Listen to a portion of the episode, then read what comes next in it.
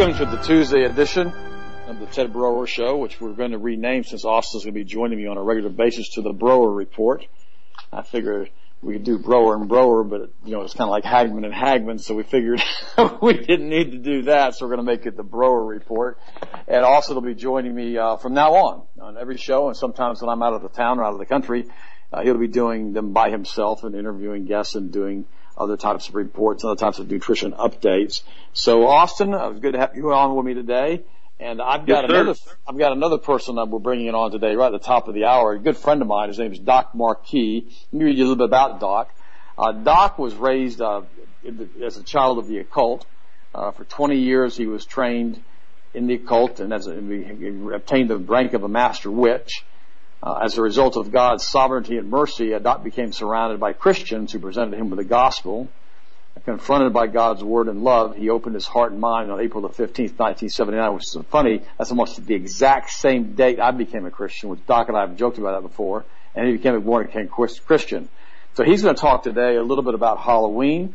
Uh, we're going to go into satanic ritual abuse, uh, dissociative identity disorder, all the stuff that can happen to these kids when they go out and they trick or treat with Halloween. And I know we're still a week or so away from Halloween. I think it's Saturday in a week.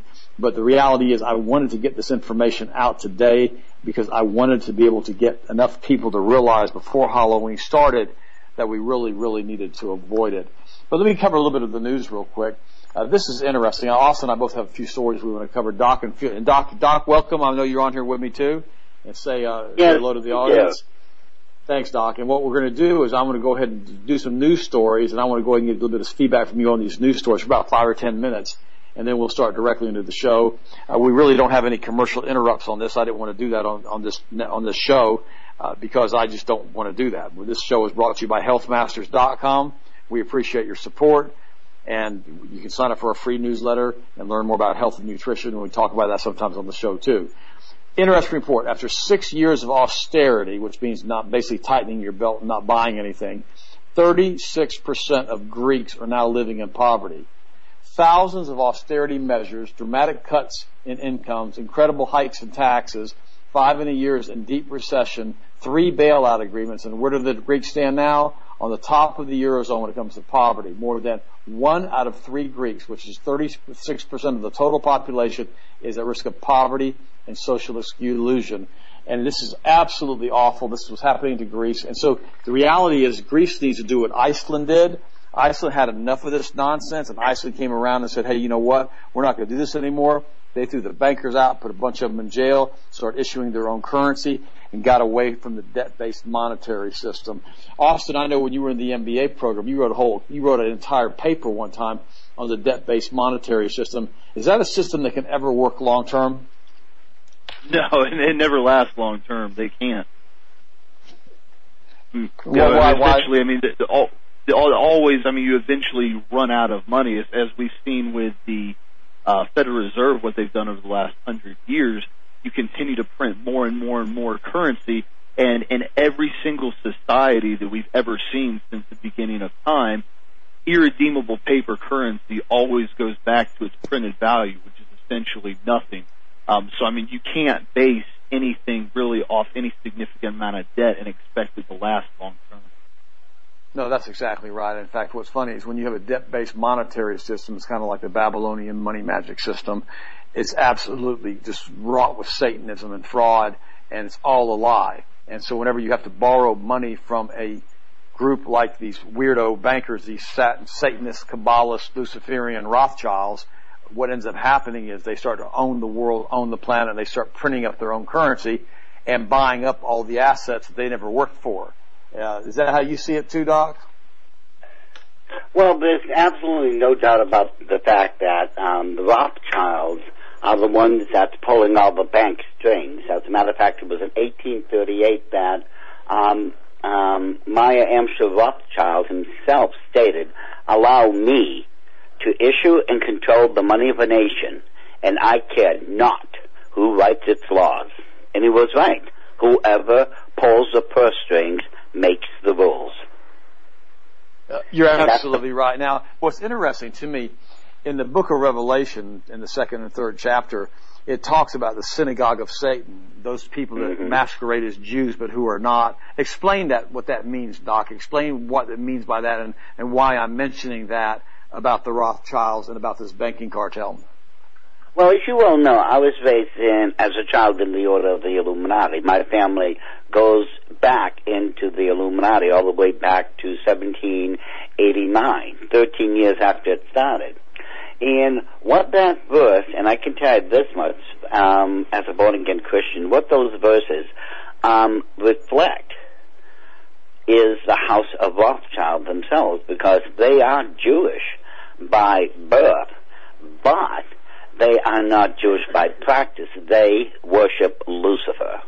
And so when we look at the verse itself, it says um, that they appear to be Jewish on one side, but the Lord says in the conclusion, they are well the synagogue. Interesting that he said synagogue of Satan, because that double emphasizes their Jewish heritage. Well, you know, it's interesting because we always talk about that because, you know, the whole thing with the Kabbalah, talk about the Talmud, about how the Talmud came in in the sixth century and what happened with the Talmud and how this Talmudism is not even Old Testament and that these folks that are practicing this are not the Jews that we think of as the Old Testament Jewish folks that were in the synagogue in G- with Jesus or the temple of David with, with Jesus that they don't believe the same things that they were taught in the Torah and how they look at the Torah is just a book of fairy tales basically and Yeah, they actually true. worship the Uh, Talmud. Well, because the thing is, if we look at the actual writings, interesting enough, um, we find out that in as most Jews, it seems that um, when, when you look at um, the writings of the rabbis and such, um, their their writings are considered are con- considered to be more um, insightful and enlightened than the Word of God itself. And it's also from such practices that um, we developed, well, I should say they have developed what's known as the occult system known as the Kabbalah, which I'm certain you've heard of by now. Oh yeah. And um, with the Kabbalah, it's believed that if you understand certain patterns and combinations of the Hebrew alphabet, you can actually glean information directly out of the mind of God Himself. Why don't you go ahead and explain a little bit more of that, Doc? Because that sounds a little bit, you know, far fetched for most people. So I want you to explain why you feel, why, why they, how that works. Well, as I said, it's a system of taking Hebrew letters and using them in certain combinations to form patterns, and a lot of these patterns and such are used on occult symbols to this very day because it's believed that these patterns actually contain some sort of power. And a lot of ancient ceremonies, and some I'm still quite aware of that goes on today, use these same patterns to summon demons with. And this is just part and parcel of the so-called powers that these combinations of letters and such have. It's even, it's even believed that you can, through the Kabbalah, eventually um, discern the actual name of God Himself. Now, if you could do that according to um, the belief, now this is an occult belief now, that you could undo God's creation itself. And they really believe that, don't they? Oh, you'd believe, as it says, this stuff I learned when I was growing up in the Illuminati. You Now, know? Sabbatain Levy and Jacob Frank in the 16 and 1700s, and they brought Rothschilds in at the end of the 1700s, explained what they meant, because they said they want to turn upside down God's creation, and they want to make everything He said was good bad, and this was the real big push to come out into the open with all of this teaching. Well, as I said, it is believed if you understand how to work the Kabbalah um, correctly, you can not only just undo creation, you can redefine it or, shall we say, recreate it in the way you wish to. See, there's an old occult belief, and let me just give you a quick example here, that if you can undo, let's just say, one prophecy, just one prophecy of God, then he can do, then you can undo all of them because God then can't be God God Almighty if he could undo one of his prophecies. So basically, they're, they're doing everything they can to turn upside down the creation of God to try to undo something to try to prove the superiority of Lucifer to try to undo his creation. Right. You see, remember as it says, um, it was through the word of God. You know, Christ spoke the word, and creation came into existence. Now, if you can, un- if you can actually, shall we say, go back and understand how this was done, in theory, you could undo it and then redo it in whatever form or fashion you want it to be. So basically, it's a situation which they're trying to undo the Word of God, redo creation in Lucifer's image, bring about a one world government, and take over the planet. Let me let me read you this. This is a really good article that just came out by Michael Snyder. It came out two days ago, and it says moving toward a one world government, a one world economy, and a one world religion. And it says, quote, the global elite have never been closer to their goal of a united world. From September the 25th to September 27th, the United Nations launched a new universal agenda for humanity. These are not my words, but they are actually directly out of the core document for this new agenda. The Pope traveled to New York City to give the address that kicked off the conference, thus giving him considerable endorsement of the new plan. Virtually every nation on the entire planet unwillingly signed up for the 17 goals that are included in this plan, but this stunning turn of events made very few international headlines. Paul McGuire goes on to say, the UN is not asking permission, but ensuing a command that the entire planet will commit to 17 sustainable goals and 169 sustainable development targets designed to radically transform the world by 2030. This is in 15 years. The UN 2030 plan promoted by the Pope will advance Agenda 21 on steroids through a controlled media and mass population, through a, through a controlled media and the mass populations will be told that this is all about saving the planet and ending poverty, but that is not the true agenda of 21. What is the whole goal here? What is this one world religion, uh, Doc? What is this whole thing about worshiping Lucifer? What is this all about? Well, well why do they want to do this? Okay, first of all, the timing is flawless because going by um, the timelines of the Illuminati, and I still have um, all of them still memorized to the date. According to one particular timeline, between the years 2028 and 2030, they'll have everything in their back pockets, so they can move at a whim at that point. Um, the goal of the one world religion, it's easy. We go to Revelation 1823b. It tells us that the entire world is going to be handed over to the Antichrist through the occult. Now it said all nations, not some, not part, not just this one. No, it said all the nations of the world are going to be handed over to the um, Antichrist.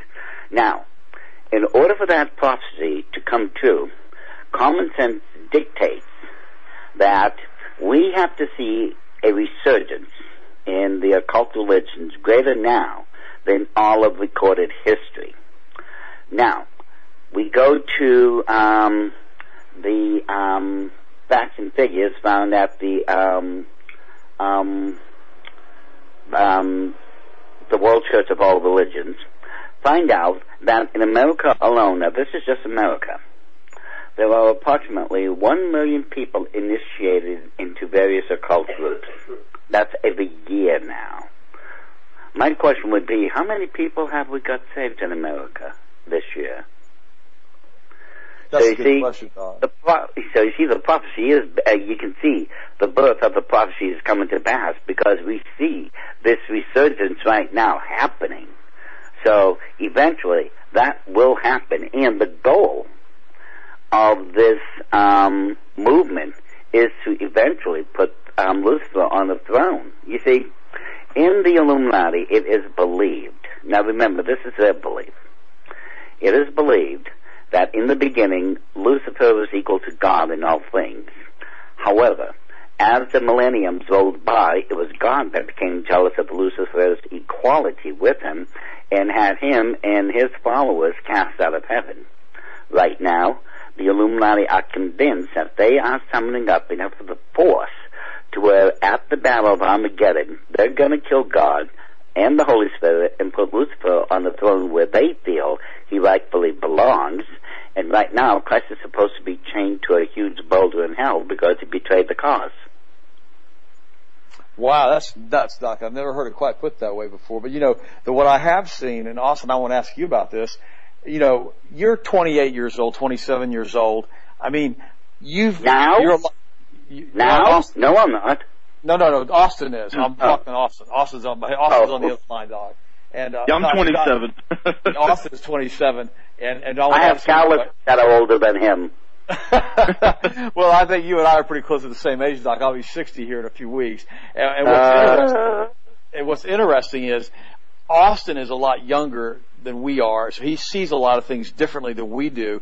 Austin, since you've been in school and you, you, you've been a kid, how much has the world changed from what you've seen, even from the knowledge base that you've learned, as far as what's going on with Hollywood and TV and everything else? It's been pretty dramatic. I would say, especially in the past 10 to 12 years. Now, it may have been because I've been more awake in that period of time.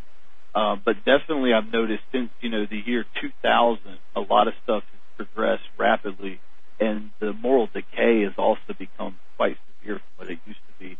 The music industry, which I mean, as Doc was just talking about the Illuminati and all that, it's becoming so blatant as far as, you know, Madonna's halftime show at the NFL and just the, the rappers, all this stuff now is becoming so blatantly satanic that most people are, are just completely accepting of it now, even though they know what it stands for, they know what it is, they're not even resisting it anymore.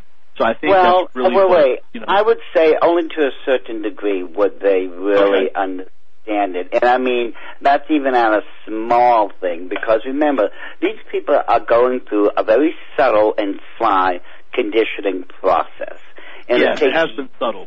It, yes, and it takes years for this accomplished. So it's done slowly, step by step, so that at the end result is whatever um, the programmers would want it to be. And in this case, most people's um, attention uh, is so ill focused that they don't realize what they're being conditioned to believe or to follow. Well, you know, Doc, I believe. I've talked about it many times. When you put people on statin drugs and you put people on fluoride and you put people on BPA and you put people on soy products, and you put them on tricyclic antidepressants and you indoctrinate them slowly like a frog being boiled in a pot to all of this visual stuff they show on TV and all the Illuminati symbolism that goes directly into the right brain and you slowly over a period of generations totally re- re- redirect the entire psyche of the population, creating this horrible, horrible negative energy globally, global, global, global wide to do all of this. Now, let's talk about Halloween, Doc. I know that's one of your specialties. You know, because now we're talking about the occult, we're talking about the Illuminati, we're talking about Satanism. Tell me about Halloween. What does Halloween really stand for? Because, you know, even Austin, when he was little, I think I let him go trick or treating one time in a karate uniform because he wanted to do it. But I really, really have been careful about not letting my children get involved in any of that over the last years because I just am so diametrically opposed to the entire deal of Halloween and creating this Halloween, this high, holy, negative Satanite thing they call it. So tell me what it is, Doc, and when it got started, and, and if we should protect our children and keep them at home at night. Well, it actually began way back in um, around 900 BC. You see, between 900 BC and 900 AD, there was a nomadic tribe of people that had settled in the areas known as, you know, Great Britain, um, Ireland, Scotland, Wales. Um, those people were known as the Celts. Now the Celts were a very fierce, very barbaric type of people, and like any other um, society, they had a priestly class, and in this case, that priestly class was known as the Druids. Now, the word Druid um, comes from the Gaelic, which means men of oak. You see, in the occult world, there are sacred plants and trees, and for the Illuminati and the Druids, the most sacred of all plants, um, trees, excuse me, was the oak because it was durable, it was strong, it was long lived. And um, this represented, excuse me, the Druids. Now, the Druids themselves literally held all sway and power over these tribal people. You couldn't um, join, shall we say, the military without their permission. You couldn't get married without their permission. You couldn't um, worship at um, any of the stone circles in England, such as you know Stonehenge, Avebury Henge, and the almost 1,000 others. And so, literally speaking, as I said, they held all sway um, um, over everything you, you said it, you, you literally wanted to do. And um, well, anyways, being the priestly class, obviously they had a religion. Now, from October 29th through the 31st is what's known as the Night of Samhain, or Samhain being the Celtic lord of the dead.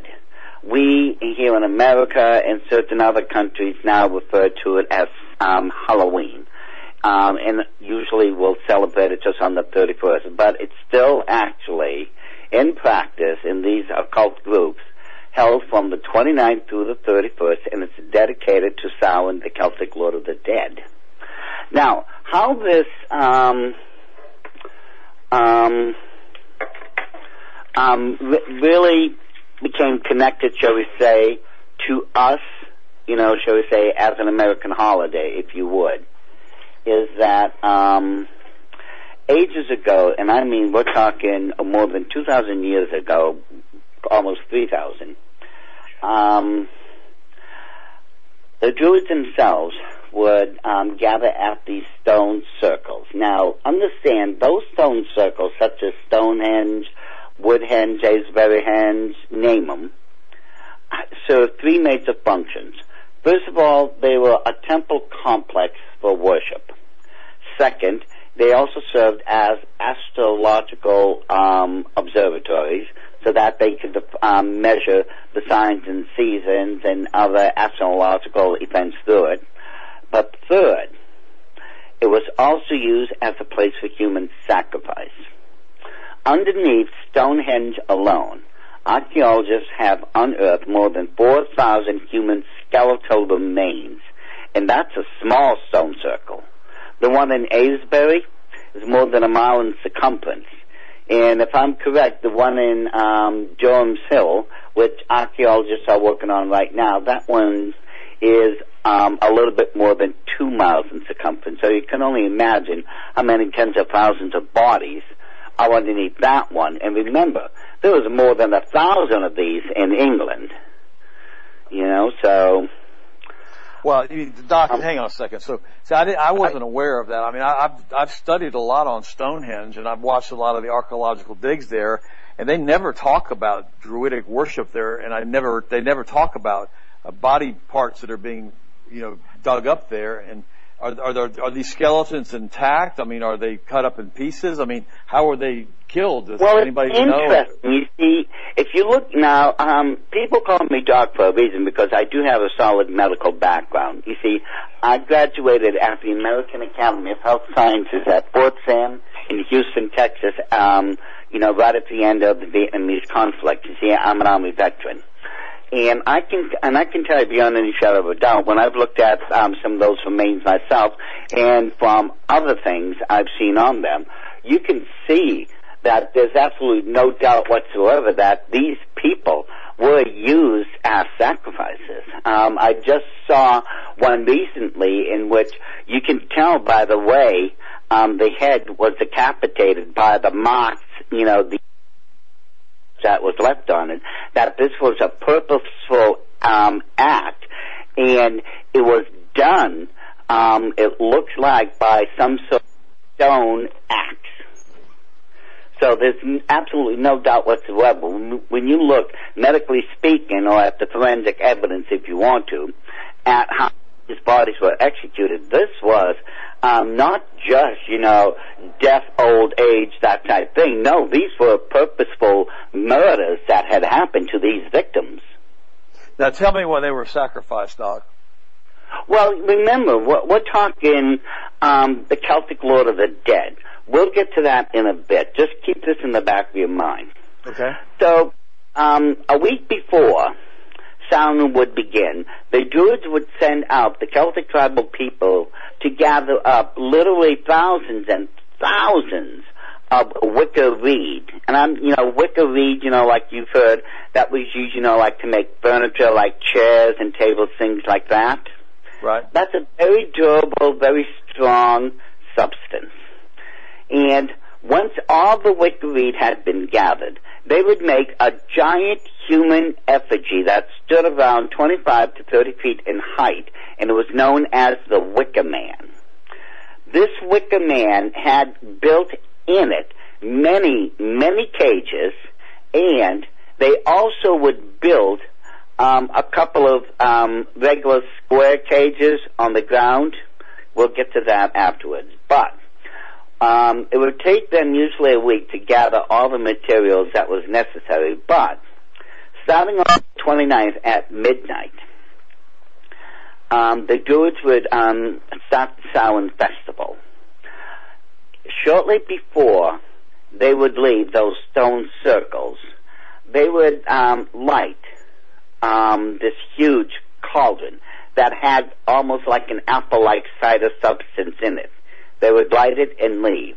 Now, these druids would wander from um, various um, um, castles to mansions, excuse me, places of nobility, and they picked those places because these people had money. So they knew that they had servants and things like that. These stewards would go up to the front door of these places, bang on it, and you want to take a wild guess what they would yell out? I have no idea. Trick or treat. Trick or treat. Oh, did they really? you got it. Oh, Austin. yes. But you see, this is their version of trick or treat. You see, the treat would be if you, um, as the um, the um, head of a household, um, would hand over a servant, or if you were desperate enough, one of your own relatives, over to the Druids to be used as a human sacrifice. They would take out a gourd or um, a giant turnip. Eventually, it, it's become the pumpkin, but they but it had been previously hollowed out and filled with human fat. They would leave that on the front doorstep, light it, and it would serve as a ward of protection against all the demonic forces that would be released during the night of Samhain. Now here's the trick. If you did not cooperate with the Druids, they would draw in, in blood now um, the six-pointed star with a circle around it. I'm talking. I'm talking about a hexagram, not the Jewish star or the um, Star of David or the Mogen David. That's different.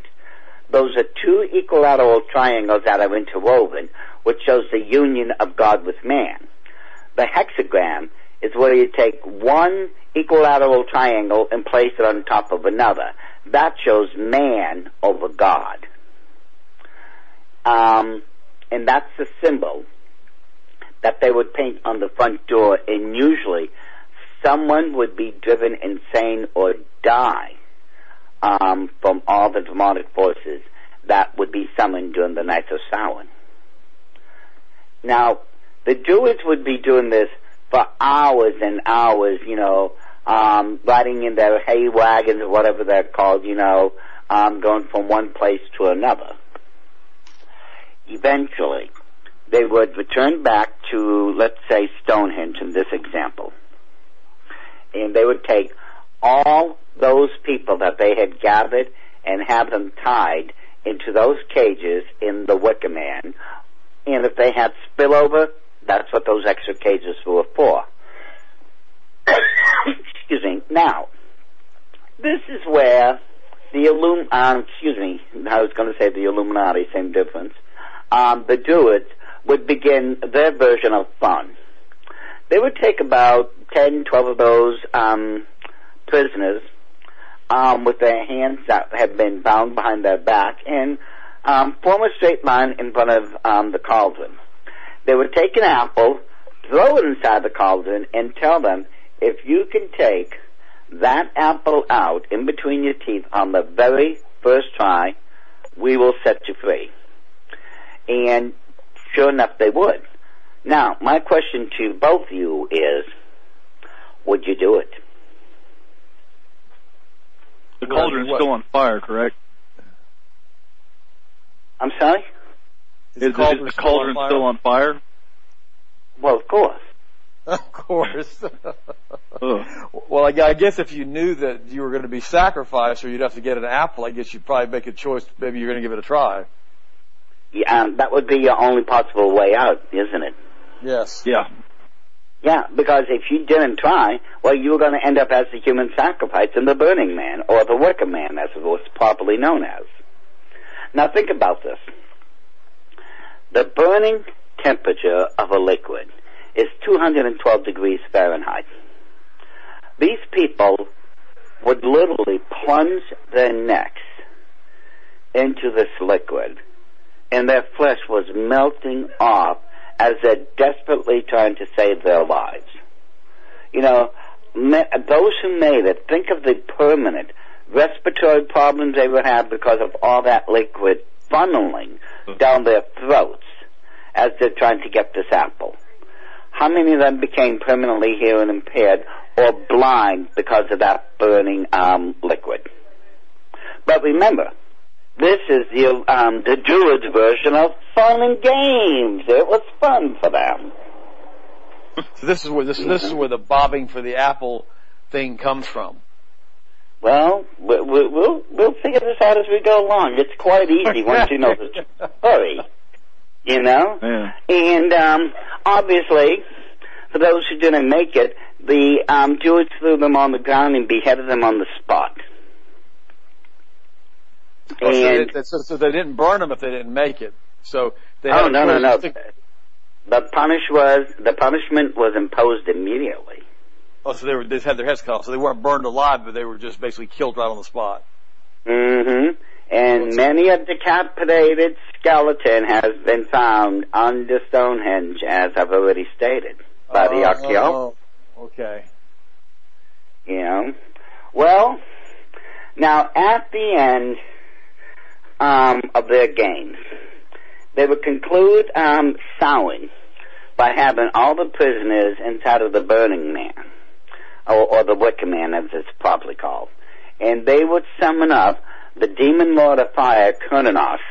And according to all the ancient stories, fire literally came out of the ground and consumed um, the burning man and those other cages. And all this um, to observe what we now call Halloween, but it goes further. You see, um, the Nights of Samhain happen on the end of the year, according to the Illuminati calendar, which is based on um, the um, the old um, um, Celtic calendar. Now that happened, as I said, at the end of the year, which means um, on the 31st, um, the end of the year happens, and November 1st is the first night of the new year. And this, excuse me, constitutes what's known as a crossroad. You see, all crossroads in the occult are considered sacred. You can have a crossroad of, you know, um, let's say when you're watching, walking down the beach. Um, where does the shoreline end and the ocean begin? You know, that's considered sacred territory. It's a crossroad. You, in this case, you can have a crossroad in time. The end of the year, to the beginning of the next year. That's a crossroad. And in this case, because of this crossroad, it's believed that the veil separating this world from the spirit world is at its thinnest. So departed souls can come over. However, a lot of them supposedly could get lost on the way. So what was done was um, during the nights of Samhain, huge bonfires would be kept going so that those spirits could hone in as a beacon, if you would, onto those fires. The problem with this is that it really, it really can become, um, shall we say, um, an ugly situation because you're calling upon these spirits to cross over, but there's nothing that says these spirits are going to be benevolent. And many a time in the past, the druids had problems controlling what they had summoned. So, eventually what they did, on their robes, they would paint these occult symbols and other things, and eventually wear these masks so that they could control whatever it was that was coming over. And I think you know what that translates into today. Yeah, the Halloween costume. Exactly. And so you see, when we look at just the basic elements of the Nights of Samhain, it's very easy to determine where we get so many of the modern day Halloween elements. As you pointed out, well, let's look at um, their version of trick or treat. They went out from household to household, didn't they? And um, well, their version of bobbing for apples, um, the timing of Halloween, the costumes, and what, what I really what I really get, shall we say, a kick out of is the way the Christians, my own brothers and sisters now, have taken Halloween and turned it into what they now call a harvest festival. Well, you know what?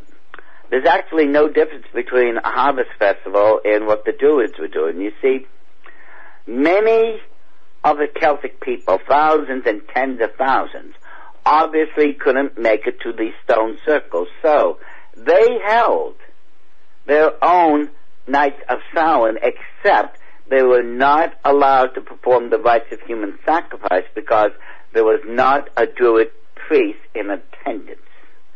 They had all the other same elements, but they couldn't gather um, people to be used as human sacrifice. Now, when these people went out to get their sacrifices, they were going on those, um, what do we call them, buckboards or with, with hay in the back? hay ride. hey, yeah, what, what, what are those things called? Wagon. Uh, wagons, wagons. Thank you. And, um, well, they would sit in that, go through the countryside and such. Um, don't we have these haunted hay rides going on to this very day in these yeah. harvest festivals? We do, every and, day. And aren't these people showing up in various costumes, though some um, try to um, squelch the little hypocrit- hip, hip, yeah, hypocritical consciences by saying, we're going to dress up in Bible figures? Isn't that going on uh, every day? No, you're absolutely right. Now, what about how about have like a fall festival? Any of that? It doesn't make any difference, does it? Whatever it is, it's still about Halloween and the Druid Festival, no matter how you call it. Well, aren't they holding? Well, don't they have these scarecrows dressed up during um, Halloween, which is really the Wicker Man? Yeah. The, aren't they bobbing for apples? aren't they getting um, trick or treat going on?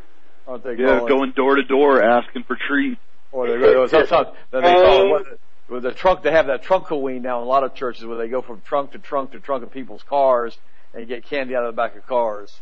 Now, this is the same thing that the Druids were doing almost 3,000 years ago. And yet, we decided that if we candy coat it, wave our little, you know, Bibles over it, oh, it's okay, it's Christian. No, it's not Christian. The Bible tells us in Colossians 2 8 not to go after the traditions of man. And that's exactly what they're doing. And what kills me is that they, they claim that they're doing this in the name of the Lord. Excuse me. Um, that's hypocrisy. Yeah, because Lord, you want to um, do what the enemy is doing, but guise it in the name of Christianity. That is being a closet hypocrite. The open hypocrites are those churches that's having these um, big Halloween parties going over, uh, everywhere and they don't care. Well, at least they're honest. They're open hypocrites about it. Everyone else are closet hypocrites. well, Doc, tell me about today's witches and the sacrifice of children that are abducted during Halloween. Tell me about all of that. Is that still going on? Um, before he passed away, Dr. Ted L. Gunderson was the senior director of the Los Angeles Department of the FBI. And according to the facts and figures he gave me, um, there's approximately a million people missing in America every year. Nine, um, 90% of them are eventually found. The other 10% are never seen again. Want to guess where they end up as? Human sacrifices, Doc. Gotta believe it. Oh yeah. You see, the problem is it's too easy to get a human sacrifice. It's way too easy. They're runaways looking for a good time. Paper girls, paper boys, skid row bums, um, children running throughout the neighborhood during um, Halloween with unsuper, you know, unsupervised. Um, people at bars looking for a quick pickup or someone just to talk to. It's too easy. And parents um, are not watching their kids carefully enough because they're unsupervised as they're going out. I mean, for goodness sakes, if you have to observe this, the most damnable of all nights on the calendar, at least stay with the kids every single second. Don't let your eyes off of them. You do. You as a parent, you know how quick a kid can vanish. Well, no, you're absolutely right. I, I'm just sitting here with all my Baptist friends at church and all their Halloween traditions. Of course, a lot of the Southern Baptists, and I'm picking on them right now, and you guys listen to me if you're Southern Baptist, a lot of them are already members of the Masonic lodges anyhow. And we have Doc talk about that some right now, or we can talk about that next time we bring him on. But this whole thing with Masonic lodges and, and Luciferism and, and, and worshiping Satan, it's all tied together. All of this is tied together to bring about the kingdom of Satan. One more quick question for you, Doc, and let me just kind of segue off of this because I think everybody knows now don't do Halloween. I mean, that's pretty clear. What about the rebuilding of the temple and all of these, the synagogue of Satan folks that are running around going to Christian churches telling Christian churches they need to donate to rebuild the temple in Jerusalem. Explain to me why that's okay, not okay, because I have, I don't particularly want to put any money into that because the temple was already destroyed and Jesus came for us once and for all so we don't have to rebuild a temple to do animal sacrifices, which seems to me a bit odd. Explain to me why that emphasis is being pushed so hard by the Scofield Bible. Well, it's because it's um, part of the prophecies in the book of Revelation. Um, when we take um, Daniel, um, Revelation, um, oh, part of um, Isaiah and such, we find out that during the midst of the tribulation period, a third temple would have been built. And the Antichrist, whoever he may be, is going to sit in that temple and proclaim himself to be God.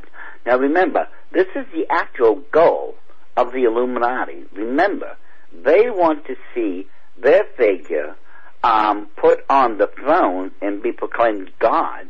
And eventually, remember, they're going to want to place Lucifer on God's throne. Now, as I said, these are found in the prophecies. And that's why, um, okay, okay, let, let, let, me bring this back. I have to go back a couple of centuries here, but um, back in, and this is going to shock you. Most people don't know this fact that I'm going to tell you, even though it's in my DVDs. But um, oh, hey, uh, hey, hang on a second, Doc. Tell us about how people get in touch with you. I apologize. Give me your website. Tell me about your DVDs. I've got oh, your DVDs. Oh. Phenomenal. Go ahead, Doc. Okay. Well, if anyone wants to get a hold of me here at the ministry, they all they have to do is just call 402 228 9476. Now that's 402 228 9476. Now my website for this ministry is called, now this is all lowercase, no apostrophes. Just type in, it's a God Thing Productions, Productions with an S, 777.com. Now that's, it's a God Thing Productions, 777.com. Or if you want, you can email me directly at Marquis 777 at yahoo.com. The easy, I mean, those are the most immediate ways you can get a hold of me. Doc, spell your email, please. Oh, the last name. Well, okay, would be doc doc marquis m a r q u i s. And that's seven seven seven. Dot com. Dot com. Okay, great. Now to go back to what you were talking about, Doc. I'm sorry to interrupt you like that, but I want to make sure we got your contact information in there. Okay. Now, um, back in the, um, it was about 1837. This one particular rabbi wrote a letter to um, um, Amschel Rothschild, who was the head of the um, Illuminati at that time. He was also the head of the um, Rothschild family. This particular rabbi wrote to um, um, Amschel Rothschild and begged him to buy the Temple Mount. And the reason he wanted him to do it was so that if they could offer the savory, sweet offerings to God, it would hasten the coming of the Messiah. Remember, the Jewish people don't believe the Messiah has come yet, which is why this rabbi asked Rothschild to buy the Temple Mount because he said the present um, the present leader of of that area is a weak ruler, and you and you could get it. And interesting enough, and it was reported in Harper's Magazine back in 1837 that the Rothschild family bought the Temple Mount and thousands of acres of land around it. As a matter of fact, not even um, too far down the road in Rishon LeZion, I think it was, um, um, someone had decided that they were going to try to build a city in the middle of the desert, and they had no little to no success. And the Rothschilds came in, decided to do it, and Rishon LeZion is one of the most thriving cities in that region. However, interesting enough, once Rishon um, LeZion was really prospering and growing um, in the early 1900s, they um, wrote a letter to the Rothschilds asking them to um, step away from the city and let them run it and handle their own problem.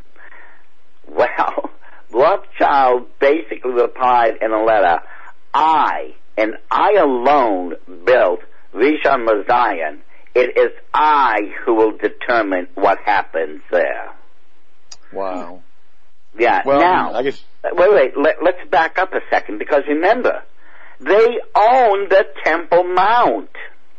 Well, now, why is there a mosque built on it if they own the Temple Mount, Doc? Oh well, that that happened back in the sixth. Was I was that the sixth or ninth century? Well, I know that, but where why did he, um, why, the why, why did he, Al-Aqsa why did, why um, did he tear it Mosque or the Golden Dome or the Dome of the Rock was placed. It's considered the third holiest of all the mosques in exist in existence. The most sacred would be in Mecca, but um, um, um, the uh, Muslims um, had built it there as a tribute to um, the Prophet Muhammad